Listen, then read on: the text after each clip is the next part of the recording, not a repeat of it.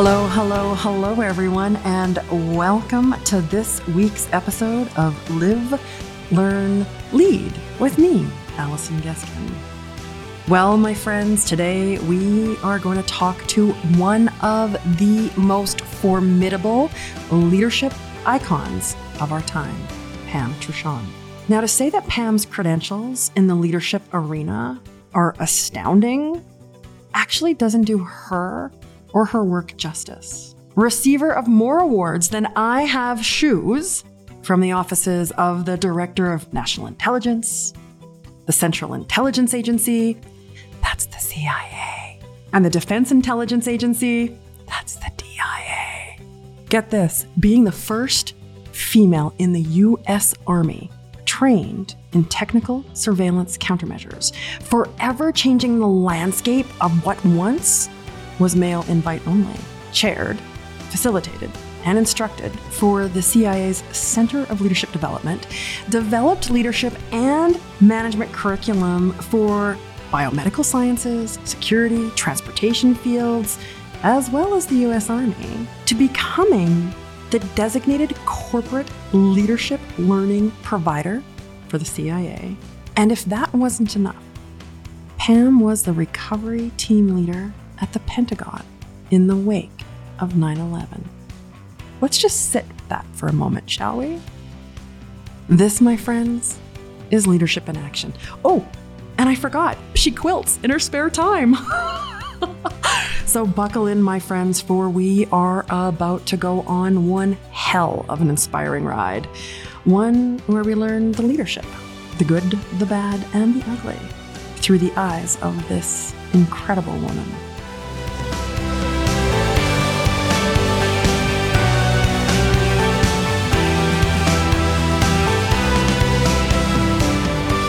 Welcome, Pam. Thank you, Allison. I'm glad to be here.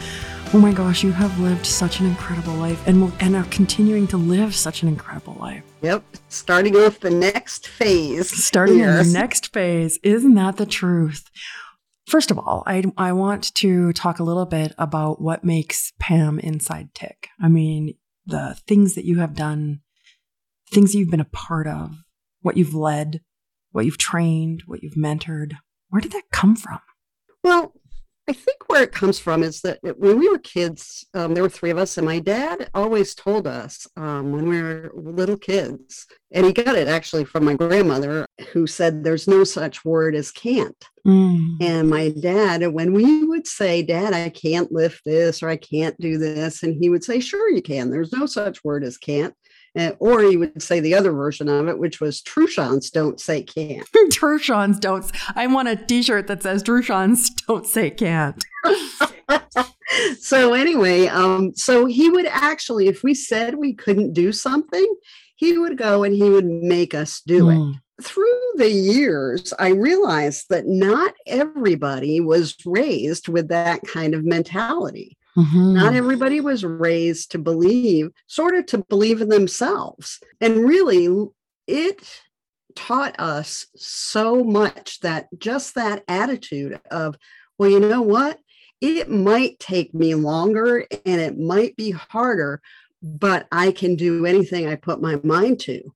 Um, and as a young person, that's huge. Um, when you think about kids today who have you know, some who have no self esteem. And I think some of it is just helping people realize that they can do anything they want to do. Yeah. And for me, the big thing is watching students have the aha moment and the aha moment that will help them help another person and mm. that's going to eventually help another person and another person and another person and and i think uh, that for me that's it i would say that's pretty much what i live for yeah. is those aha moments not just mine because i have a hell of a lot of fun when they happen but also more so for the other people who can benefit from whatever i can give them would you say that it's fair to say that your thoughts produce your results so Allison is interesting. I had gone back to my hometown, and it's a really small town on the coast of Rhode Island. Three thousand people, bumps up to almost six thousand in the summer with with this, you know, because it's on the coast. So we had a lot of summer people. And I looked at uh, the house we grew up in and kind of surrounded by big fields and a whole lot of nothing. And to think about that wow, I did all of this stuff. This is crazy. I just came from a small town. My dad was a teacher, my mom was a nurse. I mean, I couldn't have had any, any more sort of normal American life than I did. You know, we went to school, we did well in school, or we didn't, and we got in trouble for that, or we just, um, it was very very normal. I do remember though, when I was a senior in high school, I always wanted to go to Washington, D.C., and I always wanted to go there to see the Smithsonian because 300 years or something like that. My mom would pack us a lunch. We'd go into the Smithsonian and we would watch the people who are out on the mall. And lots of them had little badges around their neck. And i thought boy those are the people who must work for the government. Mm-hmm. How do i get to be one of those people? Fast forward to 2005 and there i was working in the white house walking out to the mall with my little badge around my neck and my little lunch and went out and i thought holy crap how did this happen? Like it's it's like pinch me. Is this for real? And it was when do you think that leadership started to play a stronger role in your life in such a way that you ended up being, you know, the designated corporate leadership learning provider at the CIA? Like, how did that happen? You know, it probably, uh, this kind of, not to sound negative, but I think partly it was because I saw so many examples of horrible leadership, mm-hmm. you know. And I'm not, not saying that I didn't directly work for very many of them. I really did work for good leaders most of my career. I had maybe two that were really awful who later were fired. Mm-hmm. Um, I think that was part of it. And I had been on a church's board of directors and they decided that they needed some leadership training. So I put together something. I thought, well, I know a lot about certain things, at least goal setting, vision, that kind of stuff. I can put together something. So a friend of mine, uh, hey, can you take a look at this? And she said, yeah, sure. So she looked it over. She goes, this is great stuff. Can you come to my work and train us? I said, yeah, sure. I'll take a day off of work, go to your your job and help train your people. So she calls me the next day. She says, Pam, I talked to our HR people and they said, How much do you want to charge for this? And I thought about it and I thought, What? Somebody wants to pay me to talk to them? Geez, I talk a lot for free, let alone have somebody to, to who wants to pay me for it. So that was the start of it. And I turned it into a leadership development company, which I owned for about eight years. Mm. Um, and that's where I trained while I was still working full time for the government. So I took one day a month off and did leadership seminars. Incredible. All, um, around the mid Atlantic of the United States. How have you found leadership change over the years? Certainly, you know, who we were five years ago, 10 years ago, 15 years ago. We even look at corporate landscapes two decades ago. It's completely different. What have, what's stayed true and what's emerged through that? What have we learned? So fundamentally, um, and I, I don't know that everybody would agree with this, but I fundamentally, I believe that leadership is about influence. Mm. I believe it is about influencing people to be more, do more than they ordinarily would. So if you think about it, um, and you think about the military, for mm-hmm. instance, and you say to somebody, hey, I want you to run up there and take that hill when there are bullets flying. Now, if you do not have credibility with your people, guess what they're going to do? Nothing. Mm-hmm. They're not going to go and put themselves in harm's way.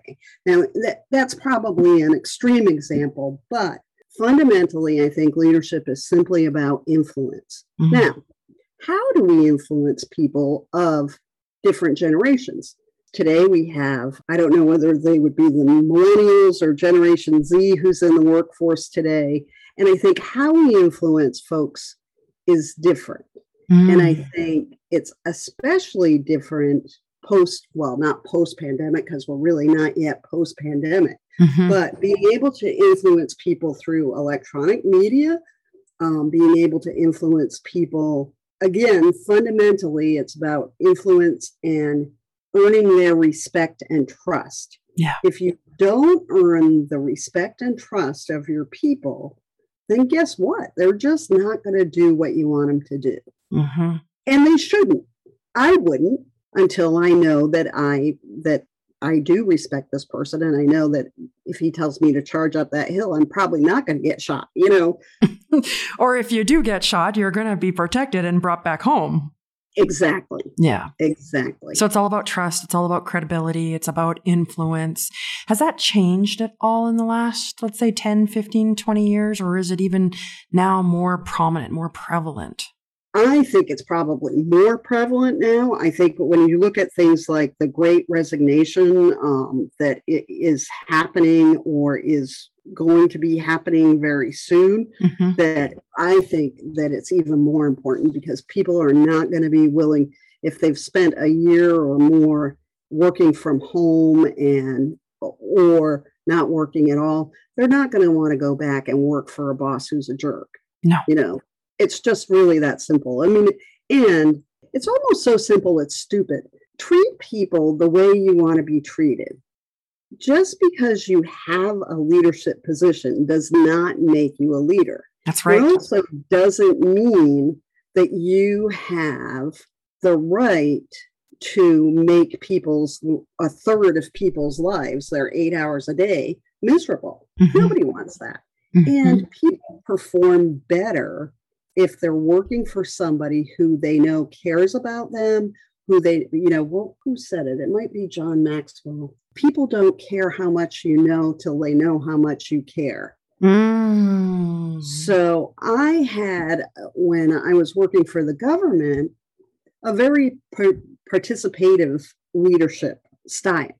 I would ask people, okay, what do you think we should do about this problem? We would have conversations about it and their input. You know, they knew that I got 51% of the vote, but they appreciated the fact that I helped them think through the problems and then they learned something from that. So they really felt heard. They felt listened to, regardless of the outcome. Mm-hmm. They felt like they had a voice at the table again, regardless of the outcome. So there was, you know, validity and the value piece in what they brought to it. Absolutely. And that creates trust. Yeah. Sure does. Yeah. And then when when a, a really terrible event happens, like a 9-11, mm-hmm. when I walked into the office on the 12th and said, okay, Joe, I need you to do this. Bob, I need you to do this. Shakira, I need you to do this. And they knew that that wasn't my normal operating style. Mm-hmm. It was like, yes, ma'am, we got it. Boom. And they'd ask a question or not. Any ideas, any problems, any questions? Boom. And they would do it. Mm-hmm. Yeah. Well, and when needs must and when, you know, it dictates. Certainly, how you rise during crisis is mm-hmm. really important and how you lead through crisis is really important. And that's interesting because I want to link that back to I think right now in the pandemic we're leading through crisis. Oh, absolutely. And so how are we showing up as leaders?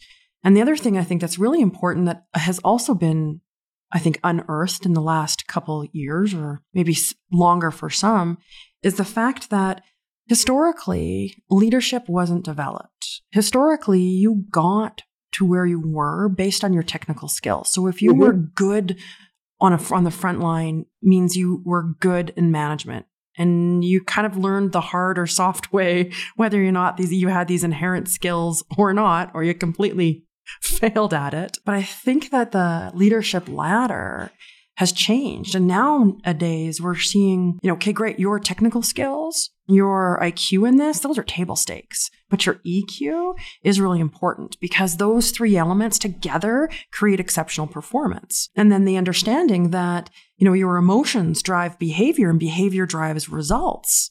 And so this mm-hmm. whole entire world of developing the self, developing the leader has really taken the forefront in our industry. From your perspective, and you know, you've done a lot in that leadership space. What's the best mix in terms of a creator, a developer, someone who teaches leadership? What do you think is the best mix in order for people to really experience, learn, and grow within a leadership development program? Well, I think it's really important to have experiential training. So mm-hmm. I would say you know, really, I think one of our best programs that we did was called the Emerging Leaders Program.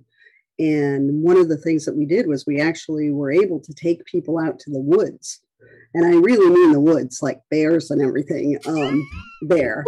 and we did like obstacle courses and things like that. And I think probably um, I had done an outward bound kind of program too when I was when I graduated from high school, and it was also another thing that kind of pushed me to do things that I hadn't done before. Mm. And think that's another piece of it because you're teaching people sort of how to confront their fears mm-hmm. of maybe I don't know, rappelling or climb a mountain or kayaking or any of those types of things. You teach them how to confront their their fears, then they can encourage others to do the same. Mm-hmm. So with intelligence work specifically, it's your intelligence community is on the front line every single day. They are not, it's always a wartime footing, more so when we're actually in a war, but really, even because we always want to know what our adversaries want to do with us,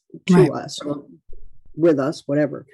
Almost all of our intelligence community employees can be called upon to serve in dangerous places and stretch beyond their comfort zones. Now, I think one of the challenges we have is we don't teach people how to overcome those comfort zone challenges. Yeah. So if your comfort zone is here, anytime you perform either above or below. So I don't know, Allison, if you're a golfer or not, but if you score not a very good one. I'm not either. Actually, I cheat. Um, actually, I'm terrible, but I should cheat. I actually count my scores by the number of golf balls I lose. Anything less than anything less than losing six golf balls means it was a good day, regardless of my score. But let's say you are uh, a halfway decent golfer. Okay. And let's say you go out there and on the front nine, you're used to shooting, a, I don't know what's a reasonable number, 45, right? Okay so you're on track for a, a nice 90, but you usually shoot 120. Mm. So what happens? What do you think happens to you on the second nine? Either I'm going to crash and burn mm-hmm. because I've put so much weighty expectations that I'm doing so good. So either I'm going to crash and burn, I'm going to do exactly the same, or I'm going to do even better. So those are my three cho- three choices. And I yep. think what it comes down to is not my skill. I think what it comes down to is what's inside of my head and Absolutely. the story that it tells me. Either I can do it or it's a fluke and I'm going to fail or I can yep. just continue on. It's all about the either the bullshit story or the truth that my head tells me of what I can and what I'm capable of doing. And you're in this field, so you know that. Now, the average person who doesn't know that says, Oh, wow, I'm at a 45. Uh, that means I could get a 90 for the whole round. That's really good. And the second half their game just goes straight to hell in a yep. handbasket. Yeah. Because they don't realize that, uh oh, I'm above my comfort zone. So what happens is our brains try to talk us back into our comfort zone, mm-hmm. whether a performance is above or below. So, how do you continually so, and it's a continual thing. If I'm making a quilt and I happen to have never done a binding, for instance, and I tell myself I can't do a binding, well, guess what? I can't do a binding. But that's, that's, not the Truchon way, as your dad would oh, say. I'm not allowed to do that. So it takes that equation, that takes that right off the table, you know? so what you're saying is leadership is an inside job. There's a huge part of it that is. Mm-hmm. Absolutely. Mm-hmm. It's you know? believing and seeing what you think you're capable of. And having a leadership coach or having someone facilitate or you go through a leadership program, you're going to learn, you know, sure, a greater, wider perception of your soft skills and sort of where your strengths are and where you have the ability to grow and learn. But the meat, the value is that it is an inside job. And a truly great facilitator, a truly great coach is going to help that person unlock those ceilings or those, you know, practical or impractical barriers to achieving way more than they ever thought possible. Yep, mm-hmm. absolutely. Mm-hmm. Absolutely. And if you do that well enough, eventually, then the leader becomes the person who also unlocks that for other people. Because once you've figured out how to do it for yourself, it's not too hard to extend that to others. It's addicting. It's addicting. Yeah. Oh, it's absolutely addicting. Certainly before I started down this, you know, leadership journey, and I've always been on a bit of a, you know, discovery to really discover who I am and where I'm supposed to be. But now I see myself working through problems. I can get to A to Z much quicker and there's less barriers that I put up in my brain in terms of why I can't do that. And so my kind of transition period becomes much shorter. And so I get really excited when I work with people and their transition period becomes much shorter. Mm-hmm. You know, for right. them to see what they could never ever see before, for them to really unpack their true potential and then to mm-hmm. lead through that in times of crisis in times of decision making you know even in times of of um, frankly terror it's incredible to see and when you look at people like you know the police officer who's who made a spur of the moment decision at the during the capitol riots that said oh no the senate's that way mm-hmm. and sent all those homegrown terrorists to the wrong way to save and how many lives did that guy save yeah you know and here was a guy who was, you know, I guess he was a sergeant. So he was pretty, you know, he was up there a little bit, but he wasn't at the top of the heap, but took a minute and came up with a great solution almost immediately. And it was just, and there's a guy that if he were my boss, I would follow him anywhere. Yeah. Absolutely. Mm-hmm. I think the other thing that we've lost is sort of the the art of apology. Mm. You know, mm. when we are trying to go beyond where we've been before and get our folks to come along with us on that journey, we're bound to screw up. For sure. It's just going to happen. You know, I worked for a guy one time and he said to me one day, he goes, Hey, so you ski, right? And I said, Yeah. He goes, What kind of slopes? And I said, I pretty much stick with the intermediates. He said to me, He goes, Pam, if you're not skiing 20% beyond your ability, you're not skiing at all get your butt out there on the expert slopes because you're going to learn more that way. And I was still in the Army and I said, Yes, sir, I'll give it a shot. So, undoubtedly, though, when we do that, we're going to fall more often. We're going to have issues probably more often because we are trying to raise above what our comfort zone was. Yeah. So, if we screw up, then admit it, apologize, and move on. Mm-hmm. I had a boss, she was a couple of levels above me when I was, um, gosh, this probably the mid 90s. And she had fired off an email to me, and it was just, it was all kinds of wrong. The facts were wrong, everything was wrong about it. And she and I had a really good relationship. So she came by my desk and she sat down. Hi, how you doing? And I gave her kind of one word answers. And she's like, is something wrong?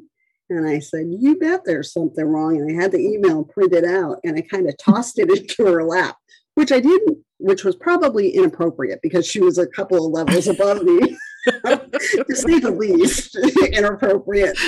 So she looked at me for a minute and I said, First off, I don't ever want to get an email like this. If you want to chew me out, okay, go ahead, but do it in person, not by email. Mm-hmm. Secondly, your facts are all wrong here's what really happened instead. Boom, boom, boom, and went through the whole thing. And so she looked at me for a minute. She goes, Oh, Pam, I am so sorry. I was having a terrible day and this was just one more thing. And you're right. I didn't get the facts straight. I'm so, I'm so sorry. And I really, I really sincerely apologize.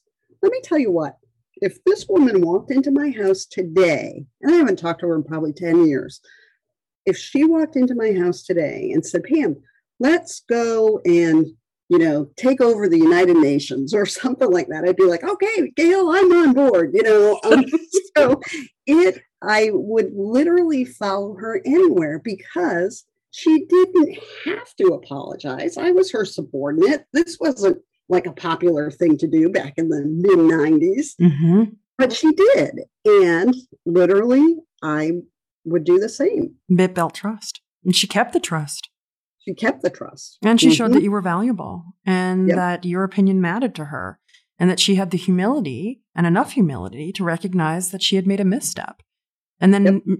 probably did things to course correct that that misstep. Oh yeah, absolutely. Yeah, mm-hmm. absolutely. So and figure out when you've done something wrong, make it right however you can, and then move on from there. And your people people will follow folks who treat them well. Why do you think some leaders I don't want to call lack the ability because I think everyone has the ability, but why do you think some leaders don't value that? So, one of the useful questions is what has to be true for that person for them to behave that way? Mm-hmm. So, if you ask yourself the question, well, what might be true for them when they've done something like something egregious to another human being, what would be true for them? And sometimes I think it's that they view it as a sign of weakness to apologize. Mm there was a in the hospitality industry where I worked for about four years. There was a guy who said, "No, I'll never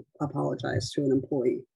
And I'm thinking, why? What a terrible way to live. And and none of his employees liked him. Big surprise, right? Mm-hmm. Um, when they saw him coming, they went the other way, basically. So with good um, reason. Yeah, exactly. How'd that work so, out for him? Well, they promoted him, made him a VP. Part of the reason why I had no, um, I have no sadness about leaving the hospitality industry. why? Why do you think bad leaders, some bad leaders, I don't want to call them bad leaders. I mean, there's all sorts of different leaders, but why do you think some leaders get promoted when they display bad leadership? Some of it is a political game. Mm-hmm. Some of it is also the fact that maybe they're making money. Mm-hmm. In the case of the hospitality industry, this general manager who they brought in was um, made tons of money. I mean, last year during the pandemic, I, the resort made close to a million dollars. About there were six members of the executive team. Half of them left wow. within their first year. Now, and then if you bring that down to the number of directors who left within this gentleman's first year, and gentleman's a stretch actually, the the retention. So the corporate office out in California says, well, what's going on with your retention? Mm-hmm. You have directors leaving, you have managers leaving, then you have supervisors leaving. So it trickled downhill slowly. Mm-hmm. Um, but the guy made a million bucks during the summer, the worst summer of the pandemic for the company. What do you do then? What do you do then? I know what I would do, which is not what they did. But mm-hmm. what would you have done? I would have found him a coach. Mm-hmm. I would have done a bunch of, well, I would have done an employment employee engagement mm-hmm. survey to see how engaged your frontline employees are. Yeah um, because that's where it all that's kind of where the rubber meets the road. They're the folks that are doing the real work usually. They're the ones doing a lot of the heavy lifting. Mm-hmm. it's not so i wonder if sometimes also that people forget when they get to the upper levels where do they forget where they came from? You know do they did they never serve in those kind of positions where it's miserable to you know be a housekeeper in a uh, hotel chain? Is it uh, where the work is just not very fun? Mm-hmm. You know, did they forget about that? Do they have the humanity to be able to relate to the people who are kind of at the on the front lines? Mm-hmm. And the realization that they're the ones that are most often getting beat up by the circumstances. Well, for sure. They're they're the front line. And to be honest, I find it quite fascinating organizations and you can spot dysfunction when you go into an organization very quickly because it all depends upon the what's happening within the culture. What's the organizational health? And that, you know, goes far beyond just the bottom line, but at the end of the day, it's always about your people. And so when you go in and you look under the hood of an organization, you know that it's a people problem. Then you have a place in which to start then you have a place in which to draw data from and to be able to co-create or design a path forward so that everybody's back to winning again. Mm-hmm. I think mm-hmm. that organizations fail when they fail to remember that when their people win, they win because it's the people who deploy the strategy. They might sit at the table with 12 people maximum, and they will decide in the direction of every single person, every single employee, what's going to happen, how it'll roll out. But they forget it's the people who have to deploy it. And so when you put people at the table to say, well, actually, you know, this is my experience. And, you know, if you guys just did this, or here's this thing that you're missing, or big blind spot here, think about how more powerful an organization would be if it just listened to its people. Yeah, exactly. Mm-hmm. And I think the other another useful tool would be the 360 mm-hmm. measuring the appropriate characteristics. And throughout and I wouldn't do that just with the top guy. I'd do it with the whole entire organization. Anybody who supervises people, really, because yeah. they have people's whole lives in their hands, their careers, their paycheck, the whole nine yards. I we had tried to implement that when I was working with DIA, and they didn't. They just decided not to because they were kind of afraid of it. And I thought, well, that's kind of a BS excuse, honestly. If you deployed those in a way that the first year is information, here's the information. Mm-hmm this is what people think. And if 98 people, 98% of the people who know you think you're a jerk, probably ought to consider the fact that maybe you are, right? The first year, it's a no harm, no foul kind of thing. Mm-hmm. The second year is when you build in the accountability for make for the person making those changes. Mm-hmm. You know, to do it. Okay, here now you know these things. This is how people feel. This is what people are seeing from you. Now you're accountable for fixing those if you want to continue being a supervisor, director, or whatever. Yeah, so smart. So smart. How do you teach leadership? You start, I think, with the basics. When I developed a program, one of the things that um, I think we do wrong is to expect people to become leaders after a short seminar. Um, and, and it just doesn't happen that way. No, you know, it it's kind of. I took a two day course. Yeah, yeah, you learn in, in bits and then give them time to assimilate that information and put it into practice. Talk them through how they did, what went well, what didn't go well, what are you going to do next? And the, the bottom line of any of that is never to beat them up over what didn't go well it is always about well what are you going to do next time? Mm-hmm. so what you know you this didn't go as well as it could have. What are you going to do next time? What did you learn from it and what are you going to do next time? How are you going to apply those learnings to the next time? Yeah. So i think having that time to assimilate whatever the concept is whether it's communication whether it's goal setting whether it's um, you know, employment law or one of those other dry topics that you have need to know about. Um, the it's a matter of being able to give the students time to assimilate it and then work through what did and didn't go well afterwards. Yeah. So really take it for a spin. So what did you hear? here's your learning, go take it for a spin. Let's come back. Let's have a good roundtable conversation about what that looked like, what it meant for you, what worked, what didn't. And then how are you going to roll that out moving forward? How are you going to consistently consistently roll that out moving forward? And I think if we also adjust that to today's forms of learning. Like, for instance, if you want to replace the water filter in your refrigerator and you don't really know how to do that, you don't, you maybe don't even know where it is in your refrigerator. What do you do? You go to YouTube, you look up Samsung or LG refrigerator or Whirlpool, whatever your refrigerator is, and go mm-hmm. replace water filter. You watch a three minute video on YouTube, but it shows you where it is. Boom, you go in, replace it. So I like to think of that as micro learning, where it's bursts at the right time. You knew you needed to replace your filter and you went ahead and you did it. You looked it up, watched the video, and then went and did it. So I think part of it is today, and this is also, I think, a generational thing in that 20 years ago, people didn't do that. You didn't have, there were no resources online for you to look up a video. There were no, there, there just wasn't a way to do that. Now there's nothing you can't, the information is out there. Mm-hmm. So it's really not just about the information, it is about what you do with the it. application of it. Yeah. Um, and can you deliver that in bursts? Mm.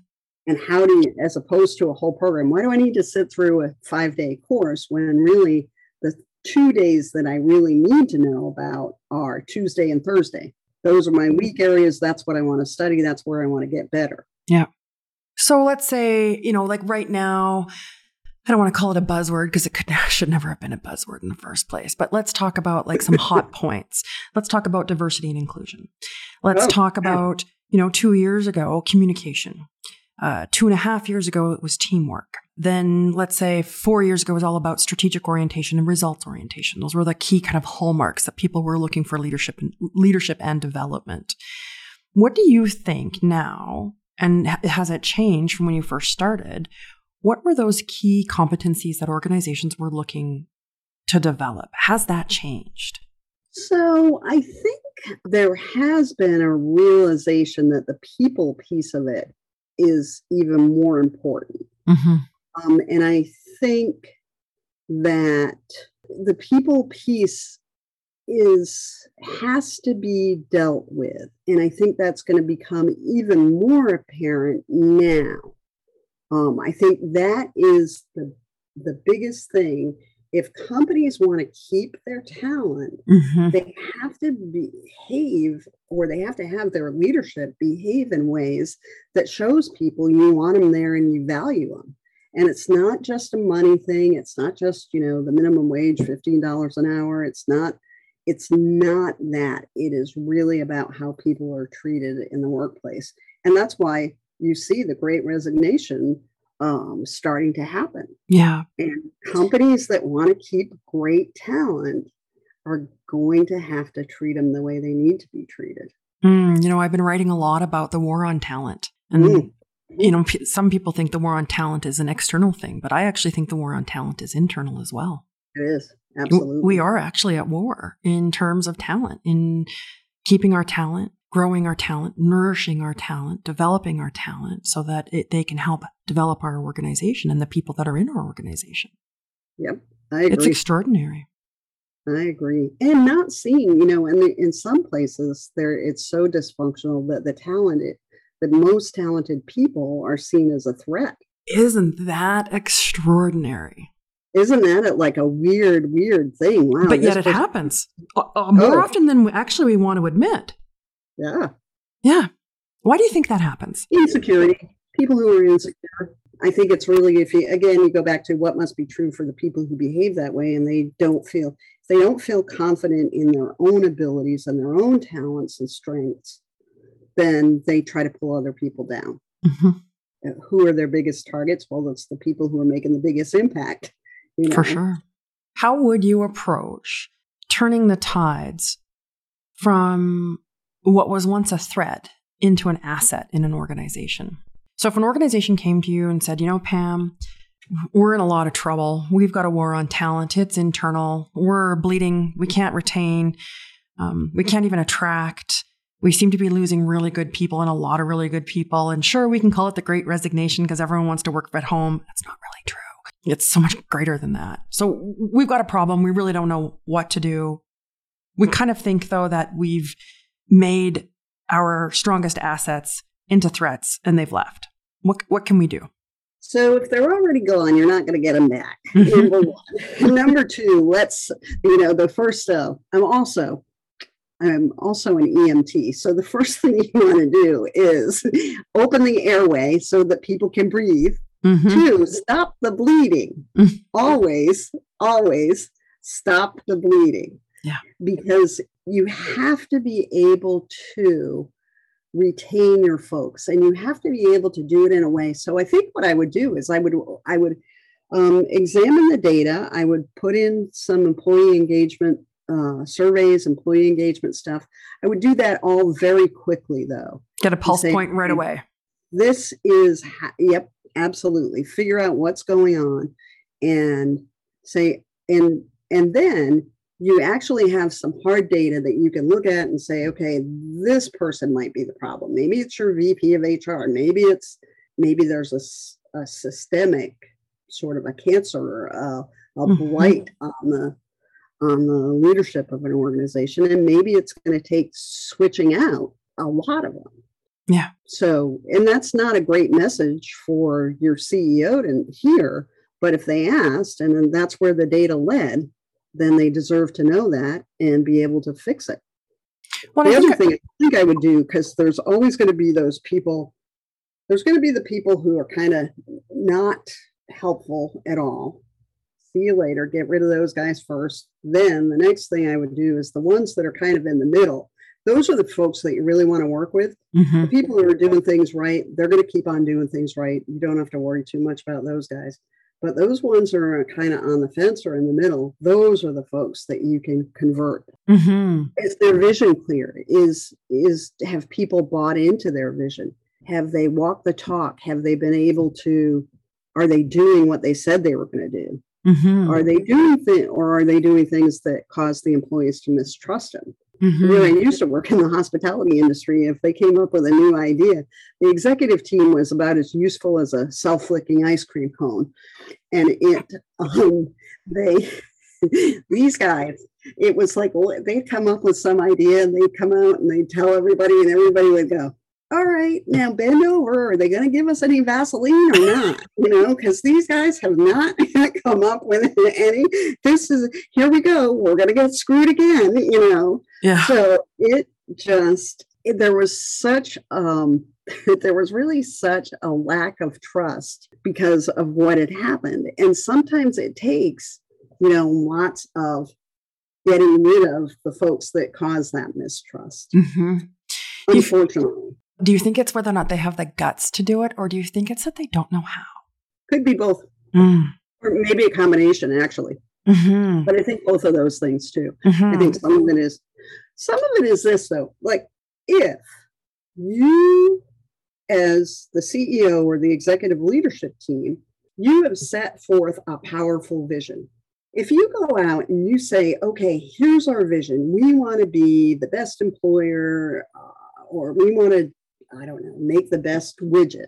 Just by setting the vision for your folks, you can weed out the people who want to do it or don't want to do it. Here's where the boat's sailing. We're going from point A to point B. Obstacles before here's point B. It's our vision. Yep. All right. We're over here. If you start messing with the people who are sailing the boat as we're trying to get to point B, we're going to throw your butt overboard if you start interfering with that. Mm-hmm. And the first person who does, you make an example. Kill one, educate many. Ooh. not, not that my military background comes out periodically. I don't really mean that, but people learn from that. They go, oh, wow. Sure. Bob told him that he didn't like the fact that we were making this widget and he thought we should make this other widget and and he wasn't cooperative and stuff like that. Most of the people in the organization are going to go, well, Bob was kind of a jerk anyway. He wasn't all that productive. You know, this is probably not Bob's first merry-go-round. Sure, he was an obstructionist to begin with. Right. So, but having a clear vision, I mean, most companies actually skip that step or mm-hmm they make something that's so convoluted and so big that it sits on a in a desk drawer and nobody ever looks at it and it doesn't motivate people to action. Mm-hmm. It motivates people to action, then you've got a solid vision. Mm-hmm. Then you build your goals. Your finance, your part of this is this. You know, HR, you're part of that. It's recruiting the talent to make this widget. You're part of, you know, I mean, we can do, we put a man on the moon we mm-hmm. just put people came down from space two days ago. You know, we can do hard things. Yes, we can it's do hard just, things. Do we have the right leadership to be able to pull it off? And do and we do, do they the know how? Know their jobs. Yes. Yeah, exactly. Yes. And do, do they, they, know, know how? how? Right. So do you have the right leadership and do they know how? And I think that how piece, that execution piece, it is the most critical because you can have a brilliant strategy. You can have a great vision, great mission. You can, you know, ha- have it on the wall. Doesn't go anywhere, but it's on the wall. It looks pretty. But if you can't translate that strategy into action, if you can't mobilize the troops using your military analogy, if you can't communicate it in a way that brings everybody together, everyone knows their role, everyone knows that they're a part of something bigger and special, and we're all going in this direction, and this is what winning's going to look like, and this is my role in that win. That's leadership in action. Yep, absolutely. Mm-hmm. Mm-hmm. And it works. What do you think is the future for leaders? So I know we've got many listeners that are leaders that hold leadership positions. What would your advice be to emerging leaders? And what would be your advice to leaders that are already leading? It's almost the same. I my first bit of advice would be to read. Mm. Read leadership stuff. There is so much out there um, anything by Stephen Covey, um, Seven Habits of Highly Effective People, The Speed of Trust, anything by John Maxwell. He tends to be a little more religious than what I think is appropriate in some workplaces, mm-hmm. but his basic view of leadership is really, really good stuff. Ken Blanchard, mm. any of his stuff there's a great book called The One Minute Manager Meets the Monkey. Um, if you're having trouble with basically it's the the work is the monkey and it's the on your back shift it to to the uh, to the manager the how the manager can shift it back to the to the employee um, there's another great book if you have issues with time management and priority management. Time management's not really a thing because you don't really manage time. You have we all have the same amount of it. We all get 24 hours in a day, 168 hours a week. Mm-hmm. We don't.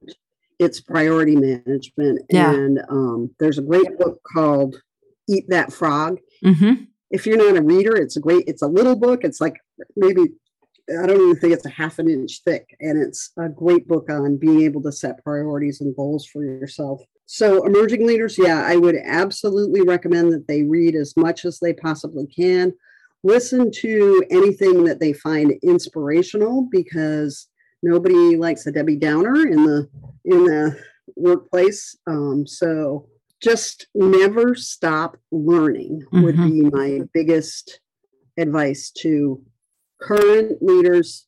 Keep on reading anything. Oh, also anything by um, Harvard Business Review is amazing stuff. Case studies and and all kinds of great information out there. So there's a ton of information on how to do things. Even further, so like you read something, you might read a book and you might take four or five, you know, nuggets out of that book. I would recommend that you take that and you put that into play. And you would tell your team, listen, I just did a little bit of learning. I'm going to try A, B, and C. And we're, I'm going to try this for the next, let's say, month. And I'm going to want you to help me because I'm going to develop this. This is me honing my own skills. This is me flexing my own skills. And I don't know if I'm going to get it right, but I really am going to lean on you for feedback so it can be feed forward. So as I'm leading us through this, I'm going to want to touch base with you sometimes, once, twice, three times. And I really want you to give me the most radical candor you can give me because your feedback is going to produce the mm-hmm. ultimate results. So I think that communication loop, that biofeedback loop is really important. But I also think as you're making these changes and as you're developing yourself as a leader, yep. you want to bring your community with you. So it's not all of a sudden you've been this type of autocratic leader and now all of a sudden you're the servant leader and everyone's like, who the hell is Sally? Where did Sally go? And they don't know how to behave. But if Sally went to them and said, right, all of a sudden you're like, who, who, who, what? I'm scared. You're terrifying me. Who's this person? But if you tell them, I've been this autocratic leader and now I'm going to be the servant leader because I just read all this great work and this methodology and the theories around it. And I've read all the case studies and I've watched the TED Talks and I've listened to the podcasts. And this really speaks to my spirit. And so I really want to develop me being a servant leader. And this is what it looks like. But if you don't tell anybody you're doing it, you're going to fail. So having that communication and that feedback yeah. What are they thinking? What are they seeing? What are they fe- what are they doing? And it can be as simple as and it's a really hard question for us leaders to ask in terms of feedback. It's very hard because we always put it towards ego. But it's as simple as what should I start doing? What should I stop doing? And what should I continue doing? Mm-hmm. And just listen. Because because it's their perspective. Could be right, could be wrong, but you don't have to take it as right or wrong. You can just take it as nuggets of information. What you do with that information is entirely up to you, but that information is really valuable if you want to continue on your leadership continuum. Are you going to write a book, Pam? I'm thinking about it. I am seriously I considering it. of all of your leadership yeah, escapades in your life. I got a title picked out. What's the title? It didn't go exactly as planned. and that's okay. you can recover anyway.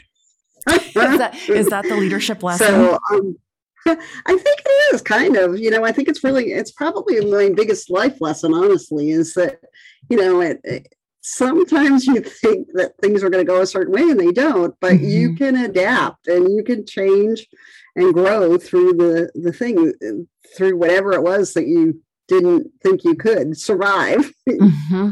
And you're a walking, mm-hmm. talking testament of that.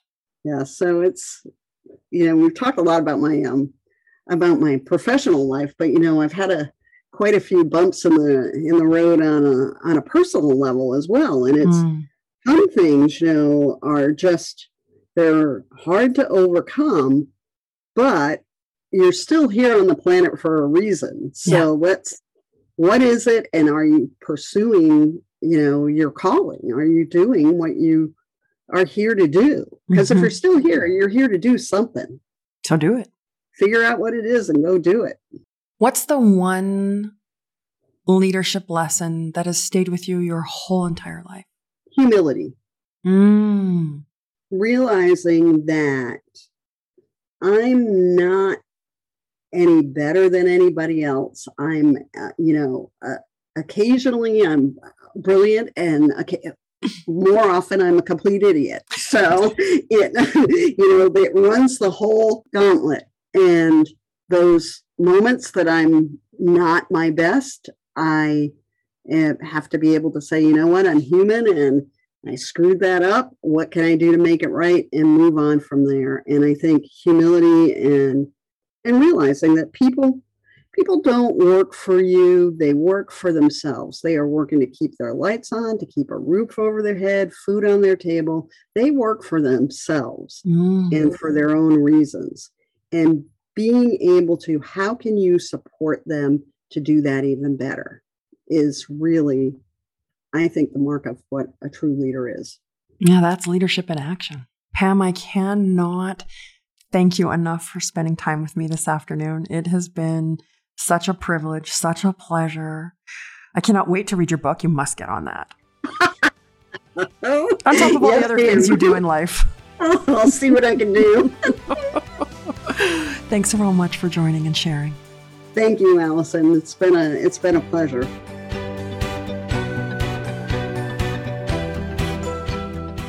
Thanks so much for listening to this week's episode of Live, Learn, Lead with me, Allison Geskin. Don't forget to hit subscribe or follow. And a great free way to support this podcast is to review and rate it. Always remember, my friends, that the most powerful thing you can be is you.